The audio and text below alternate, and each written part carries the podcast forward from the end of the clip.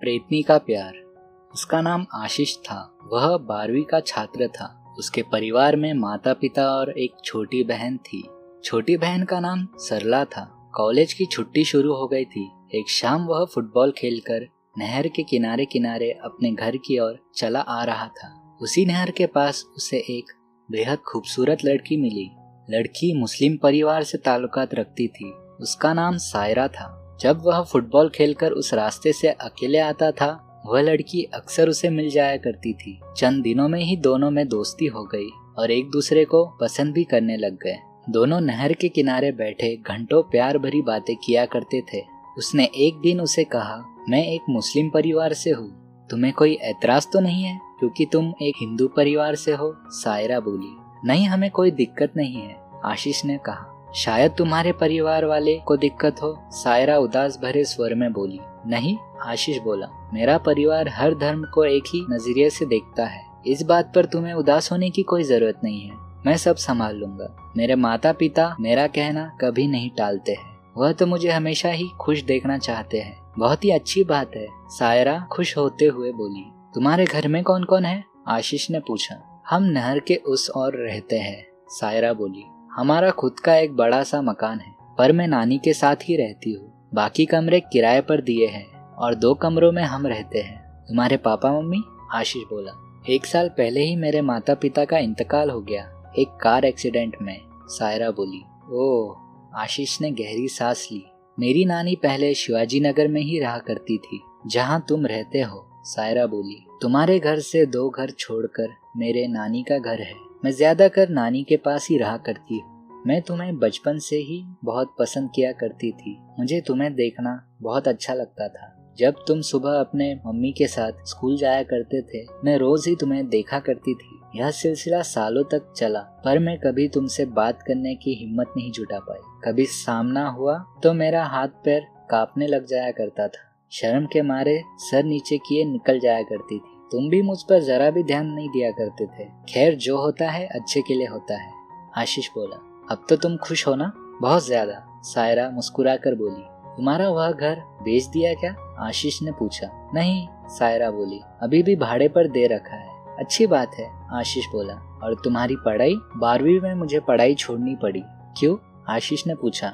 सदर बाज़ार में हमारी बहुत ही बड़ी किराने की दुकान है। मेरे माता पिता के इंतकाल के बाद किराना दुकान पर मुझे ही बैठना पड़ता था। कोई भरोसे का आदमी नहीं था।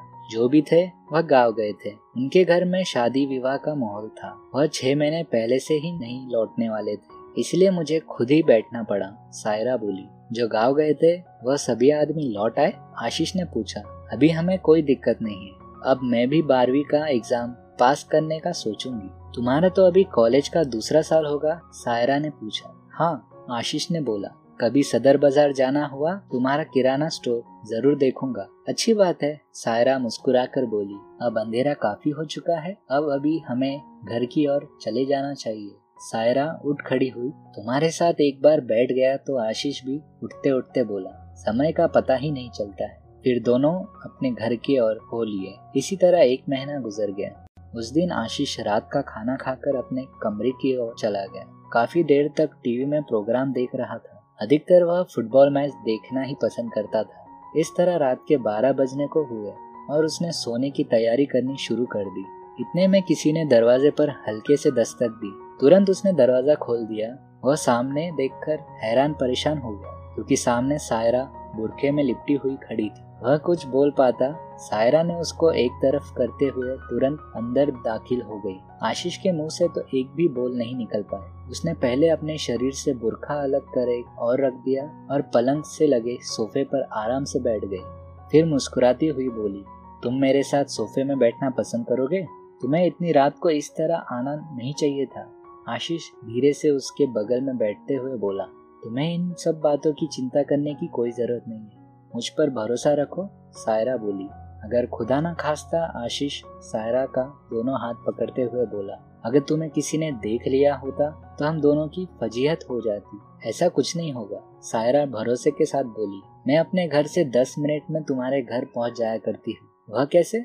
आशीष ने आश्चर्यचकित होकर पूछा सायरा ने कहा, मैं जिस रास्ते से आती हूँ, वह एकदम शॉर्टकट रास्ता है। लोग उस रास्ते को भूतिया रास्ता भी कहते हैं। अगर किसी ने मुझे देख भी लिया तो मुझे एक भूतनी समझकर भाग जाएगा। इतना कहकर वह ज़ोर ज़ोर से हंस पड़ी। तुम्हें भूत प्रेत से डर नहीं लगता? आशीष ने पूछा। यह सब मनगढ़ंत कहानी है, सायरा बोली। तुम सिर्फ़ अपने प्यार पर भरोसा रखो, फिर सायरा उससे लिपटती चली गई। उस दिन के बाद से यह सिलसिला रोज का बनता चला गया। दोनों ने सभी हदे पार कर दी थी। देखते ही देखते छह माह गुजर गए। इस बीच आशीष की स्वस्थ गिरती चली गई। उसका चेहरा पीला पड़ गया था। वह काफ़ी कमज़ोर पड़ता चला गया। खाना पीना उसके शरीर में तनिक भी नहीं लग रहा था। उसके माता पिता काफ़ी परेशान हो गए थे। इस बीच उसके माता पिता ने उसका काफ़ी इलाज कराया। हर टेस्ट करवाए गए थे, पर बीमारी का कुछ पता ही नहीं चल रहा था। सिर्फ़ कमज़ोरी की शिकायत थी। पर इतनी दवाई खाने के बाद भी उसकी कमज़ोरी दूर नहीं हो पा रही थी। अब उसका फुटबॉल खेलने में भी मन नहीं करता था और ना ही पढ़ाई करने में। हमेशा गुमसुम बना हुआ रहता था। इसी बीच राजन सर उससे मिलने उसके घर पहुँचे। इस वक्त राजन सर आशीष के माता पिता के सामने बैठे थे। आप लोग की तबीयत तो ठीक है ना? मुझे तो आप लोग काफ़ी परेशान दिखाई दे रहे हैं। क्या बताओ भाई साहब? आशीष की मम्मी बोली, हम लोग तो ठीक ठाक है, पर आशीष की तबीयत बिल्कुल ठीक नहीं चल रही है। दिन भर दिन कमज़ोर होता जा रहा है। कीमती से कीमती भी दवाई उस पर असर नहीं कर रही है। किसी भी रिपोर्ट में कोई बीमारी का ज़िक्र नहीं है। सिर्फ़ कमज़ोरी ही मात्र कारण है। नमस्ते सर। आशीष ने कमरे में प्रवेश कर सर को देखते ही बोला, नमस्ते आशीष बेटा। राजन सर बोले, सामने आकर बैठो तो पहचान में ही नहीं आ रहे हो। आशीष अपने माता पिता के बगल में से होकर उनके सामने बैठ गया। राजन सर ने उसे ध्यान से देखा, फिर उसके माता पिता को बाहर जाने का आदेश दिया। मुझे आशीष से सवाल जवाब करने हैं। आप लोग के रहते वह कुछ सच नहीं बता सकेगा। आशीष के माता पिता कुछ ना समझते हुए धीरे से बाहर की ओर निकल गए। देखो आशीष उसके माता पिता के जाते ही राजन सर बोले, जो भी पूछूँगा, सच बताना। तुम्हारे पूरे जीवन का सवाल है। जरा भी झूठ तुम्हारे जीवन को तबाह कर सकता है। पूछे सर, आशीष धीरे से बोला, तुम्हारे जीवन में पिछले छह महीने से कोई लड़की है? जी सर, आशीष बोला, उस लड़की के बारे में पूरी जानकारी दो। राजन सर बोले, इस बीच झूठ का जरा भी इस्तेमाल नहीं है। जी सर, आशीष ने अपनी और सायरा की पूरी कहानी सर को सच्चाई के साथ सुनाई। राजन सर जानकारों में से एक थे।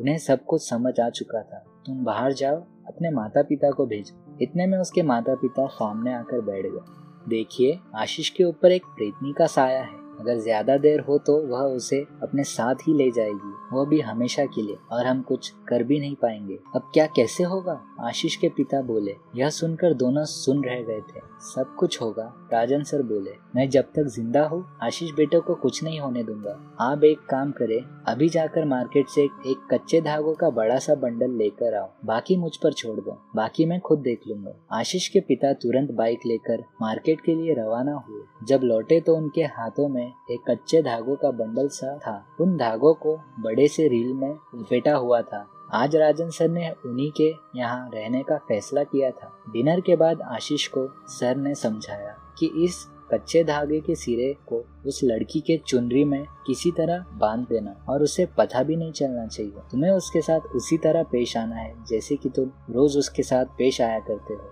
तुम्हें उससे घबराने की कोई ज़रूरत नहीं है। आज हम तुम्हारे घर पर ही रुके हैं। रात दस बजे के करीब उस कच्चे धागों के बंडल को इस तरह से फिट किया गया ताकि वह लड़की जहाँ तक जाए, वहाँ धागा उसके साथ साथ वहाँ तक चले जाए। और सर ने आशीष से कहा, उसके जाने के 20 मिनट बाद हमें आवाज़ देना, हम तुरंत ही आ जाएँगे। फिर बाकी का हम पता लगाएँगे। सर के कहे अनुसार आशीष ने वैसे ही किया। किसी तरह उसने उस कच्चे धागों का सिरा उसके बुरखे से बाँध दिया। सायरा प्रतिदिन की तरह तीन साढ़े तीन बजे निकल गई। ठीक तीन पचपन पर राजन सर और आशीष के पिता आशीष के कमरे में पहुँचे। राजन सर अपने पूरे इंतज़ाम के साथ थे। जो भी सामान की ज़रूरत थी, पहले ही आशीष के पापा से मंगवा लिया था। जब आशीष के कमरे में पहुँचे तो देखा कच्चे धागों का बंडल में से कुछ धागा शेष बचा था। उन धागों के सहारे तीनों निकल पड़े। दो घंटे चलने के बाद एक कब्रिस्तान पर जा पहुँचे। वहाँ के चौकीदार से बात कर कब्रिस्तान में दाखिल हुए। एक कब्र के अंदर तक वह कच्चे धागे का सिरा घुसा हुआ था। चौकीदार तुरंत कुदाल और फावड़ा लेकर आया और काफ़ी गहराई तक खोदा गया।